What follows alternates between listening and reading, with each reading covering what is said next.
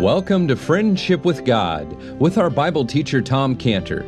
Today's message and previous messages can be listened to or downloaded for free at friendshipwithgod.org. Friendshipwithgod.org. You can also obtain free resources from Tom Cantor and view our online bookstore at friendshipwithgod.org or call us at 800 247 3051.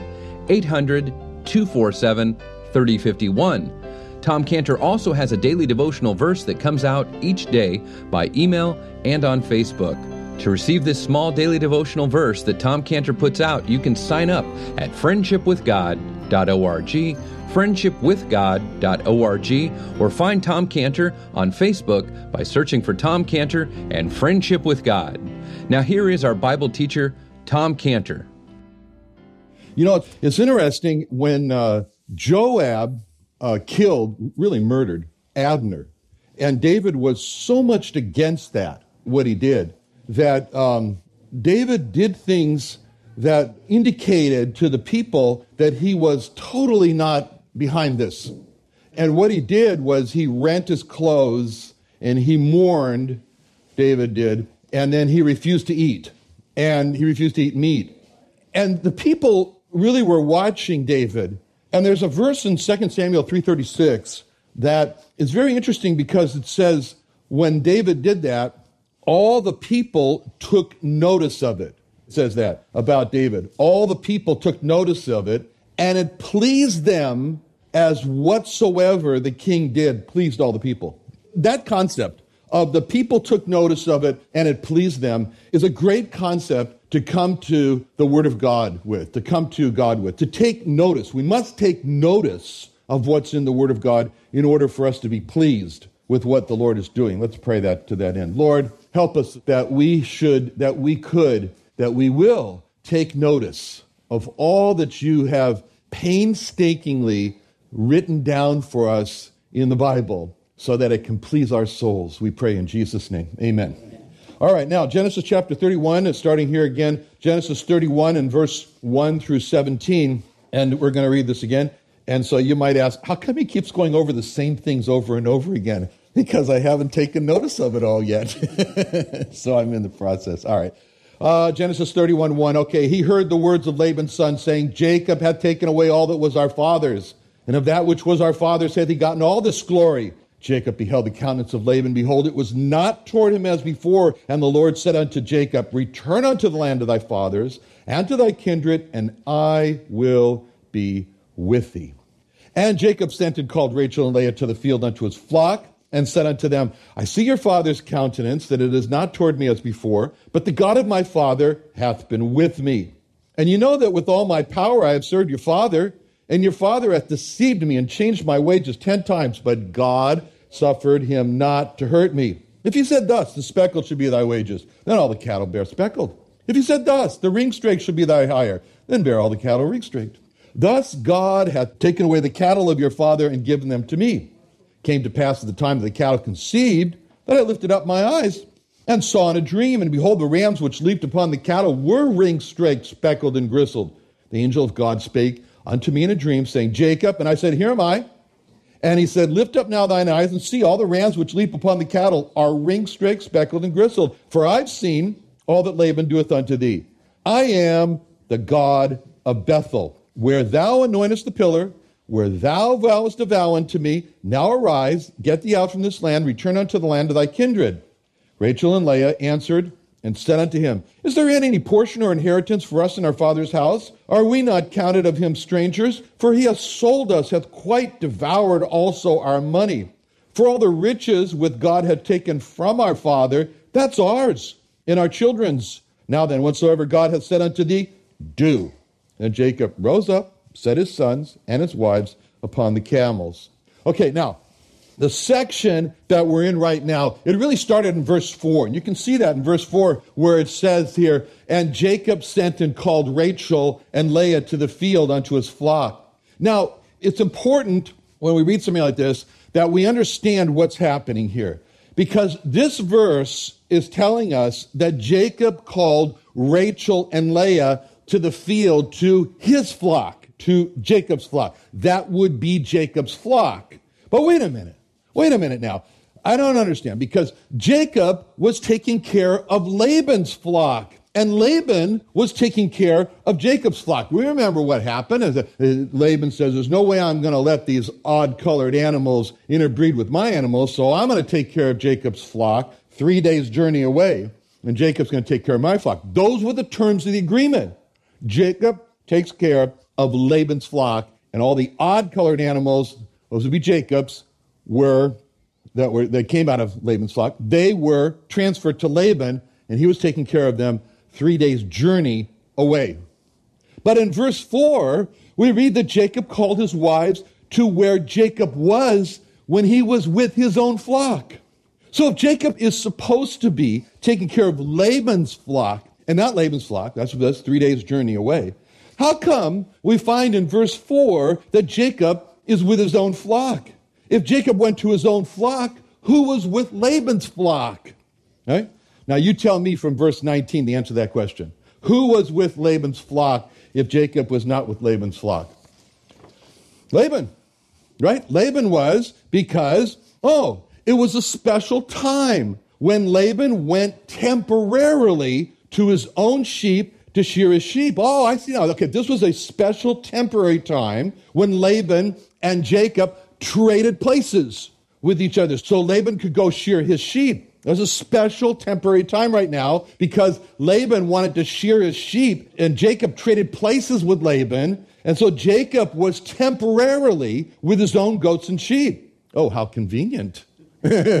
how convenient was that for Jacob to make a run for it with his own sheep and goats? This was a golden opportunity for Jacob to take his family and his goats and his sheep and make a run for it with a three days journey head start on Laban. In fact, this was really a great opportunity because Jacob would actually have more like a uh, more like a six days journey head start on Laban. Why do I say that? How come he had a six day journey? Because when Jacob made a run for it, you know, no one picked up their cell phone and called Laban's cell phone and told him, you know, hey, he's leaving. You know, someone had to go and tell Laban. And how long did it take for someone to go and tell Laban? It took three days. It took three days. So this was great. I mean, Laban, Jacob sitting there saying, wow, I can get a six day jump uh, head start. See, because Jacob is three days journey away from Laban. It takes three days for the messenger to reach Laban.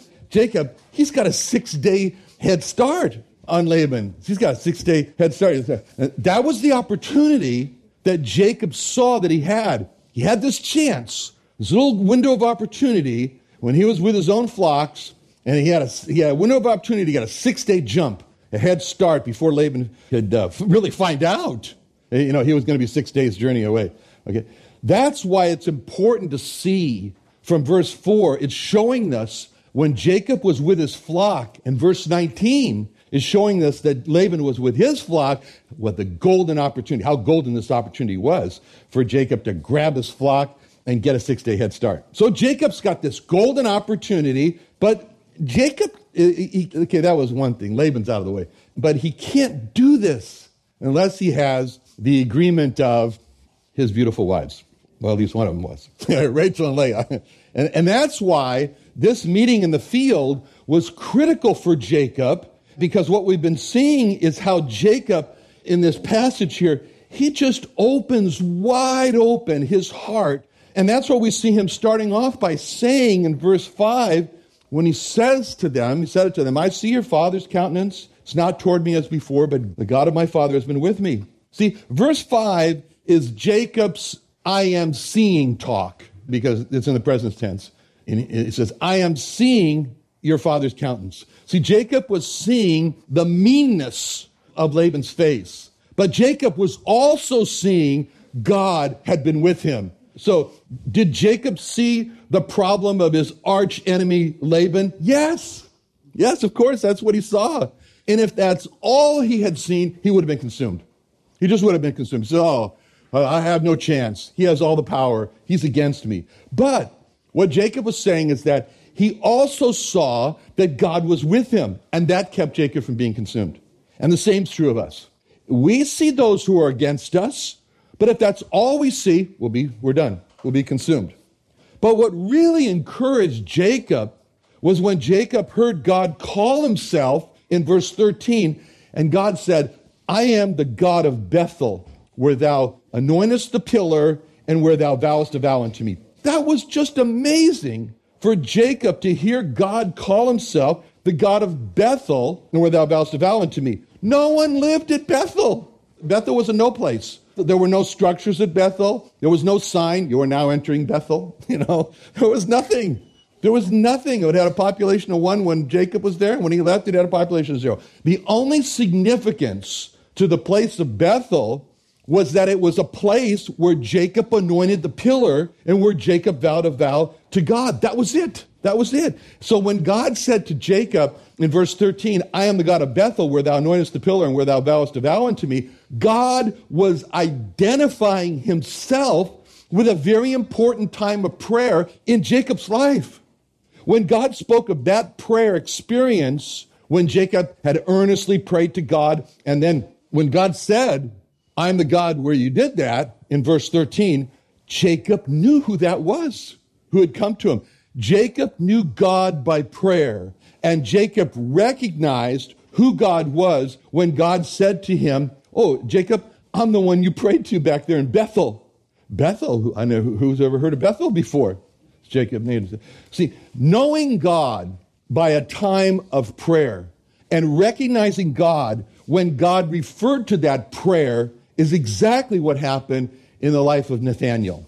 Because at the end of John 1, it's an unusual thing that seems to be like, boy, you know, John 1, we're talking about, you know, in the beginning, you know, with the statement, in the beginning there was God and, and, he, and there was the Word and he was, God was the Word and, and you know, all these magnificent statements. God, the Word became flesh. And then there was John who announced him. And then there were the Jews who rejected him. And then there was a few that had received him and they became the sons of God. And you have this history going on in John 1. And all of a sudden you come to this little private conversation that takes place with Philip in verse 45. Philip findeth Nathanael, Philip and Nathanael, and saith unto him, Philip says, We have found him of whom Moses in the law and the prophets did write, Jesus of Nazareth. Oh, Nazareth. Okay, well, anyway, that's what happened. The son of Joseph. And Nathanael says, Can there any good thing come out of Nazareth? Are you kidding me? Nazareth? Like saying uh, Tijuana. You know, any good thing come out of Tijuana? Anyway. Uh, but Philip saith unto him, Come and see. Just come and see. See for yourself. Those are beautiful words. Come and see. Never forget when I was in the south of France in uh, Nice, I find the evangelical church. Very hard to find. Uh, go find, you know, there's a lot of, a lot of other churches and so forth. But anyway, find this little church, you know, walking up this hill and looking, around, you know, from, from door to door. Where is this church? You know? And there was the sign of the little church. It was just there. You had to walk in between houses there. You know what the sign says? Viens voir. That was the name of the sign. Uh, come and see. It's just that was the name of the church. Come and see. and I did. It was wonderful experience. But anyway, this is what Philip said to Nathanael Come and see.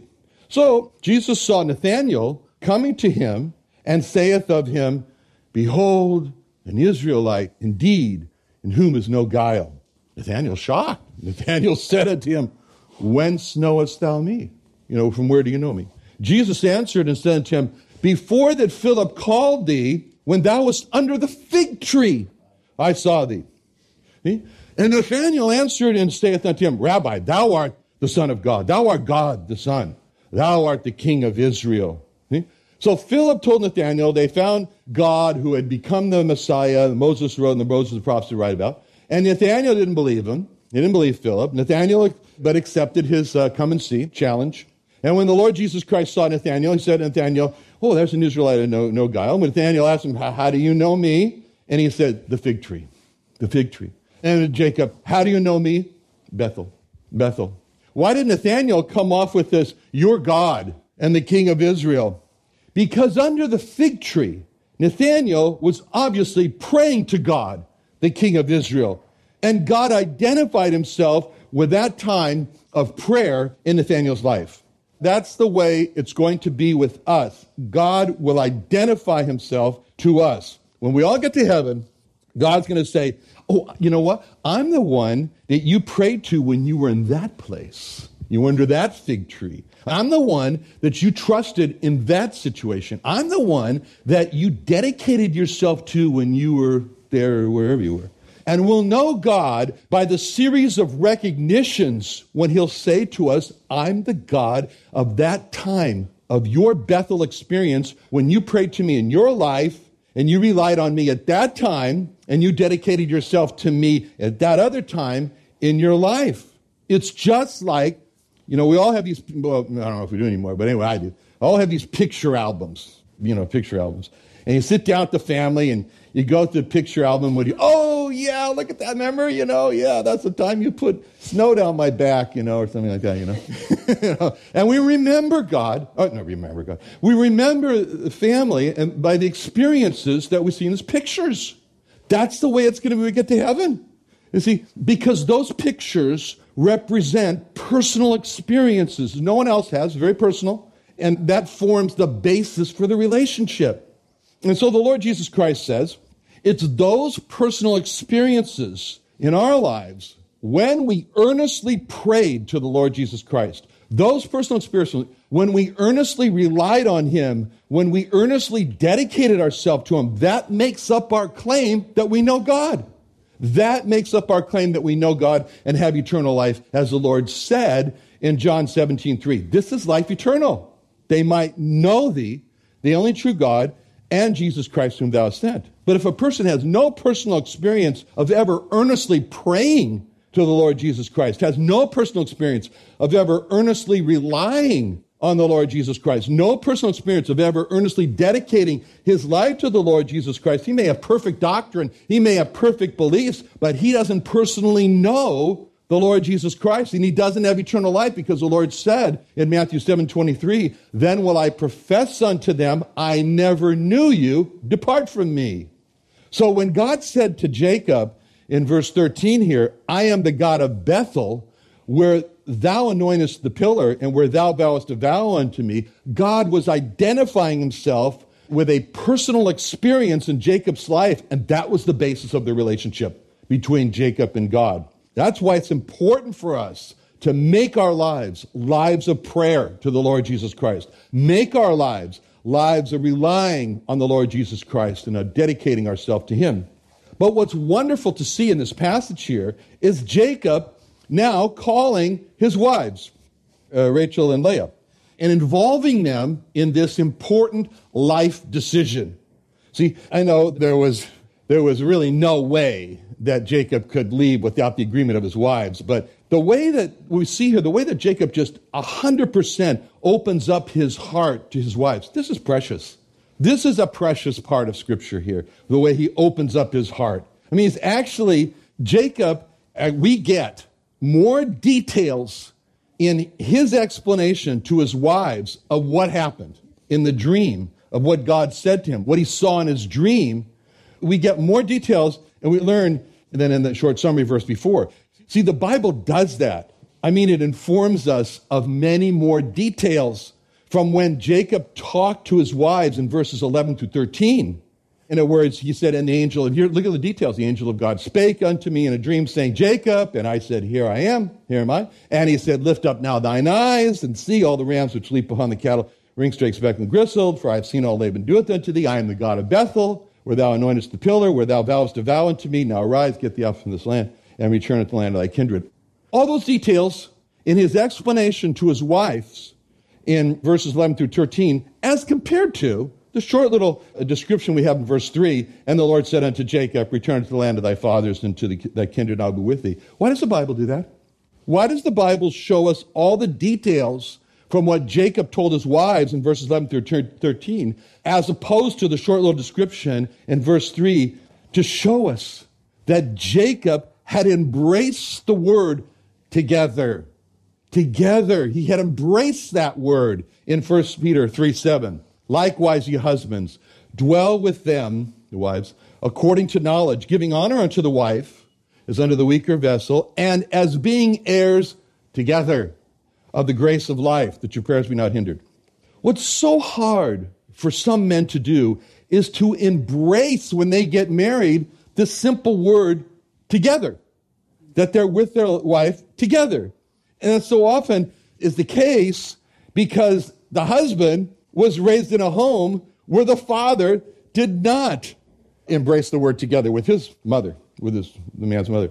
But what we see in verses 11 through 13 is Jacob, when it came, comes to his wives, he embraces the word together. And Jacob understood that a man is in life together with his wife, where they share something which God calls the grace of life. And when it comes to his wife, in order for a husband to embrace the word together, he has to open his heart to her and let her in on his innermost thoughts and what his heart and his mind is being disturbed with and tossed about with, as he's doing here, what we see Jacob doing here? And so what we see in verses 11 through 13 is Jacob's now opening wide open his heart and drawing Rachel and Leah into his heart. That's not easy for a husband to do. That's not easy for a husband to do. A husband has to be willing to make himself vulnerable to his wife to do this. A husband has to put himself in the position where his wife can really hurt him. And that's not easy. And this was not easy for Jacob to do either. Because Jacob knew that Rachel and Leah could have hurt him by saying, Listen, Buster, that's our father you're talking about. okay? And go tell your story to the sheep because these lambs are not buying your story. Right? That could hurt him if they said that. So when we read in verses 11 to 13 what he did, we just look at Jacob, we say, Bravo, Jacob, great man, for not pushing your way through your wives or trying to manipulate your wives. See, what we see here in Jacob is he does not try to push his wives into a passive decision to agree with him. You know, he didn't take this hard declaration to his wives where, he, you know, he, was going to say, well, you know, I'm going and here are the reasons and, and now I'm going. If you want to come, fine. Let's go. Come with me. He did, that would be hard. He didn't do that. And what we see here is he didn't try to manipulate his wives to agree with him. You know, he didn't try to manipulate his wives by instilling fear in them by saying, you know, I'm going and if you stay here, well, you know, Hope it goes okay for you because you're going to be all alone. No one's going to be here to take care of you, and Laban's going to reduce you to poverty, your father. But he didn't do that, manipulation.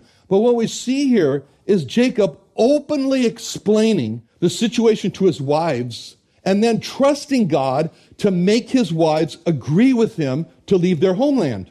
See, Jacob trusted God for his wives to do something they had never done before leave their father and leave their homeland. And when Jacob did that, Jacob honored his wives. And he followed the command in the First Peter 3 7. Husbands, dwell with them according to knowledge, giving honor unto the wife. Only in this case it was the wives, but that's another problem.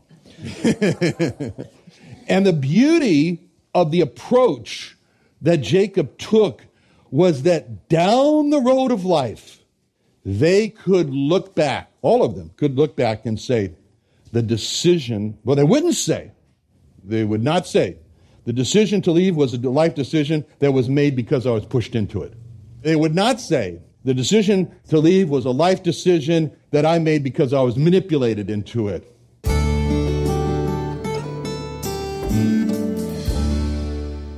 Another wonderful day studying the Bible with our Bible teacher Tom Cantor here on Friendship with God.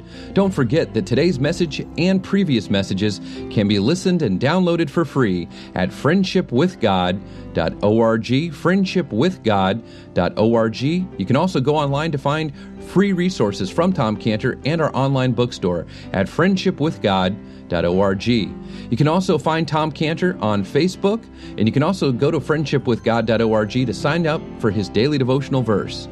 Now, Tom Cantor is also the founder of Israel Restoration Ministries. You can visit that website at israelrestoration.org. Or you can write Tom Cantor at P.O. Box 711 330, P.O. Box 711 330, Santee, California. That's S A N T E E, Santee, California 92071. Or you can email Tom Cantor at friendshipwithgod.org. Tom Cantor at friendshipwithgod.org.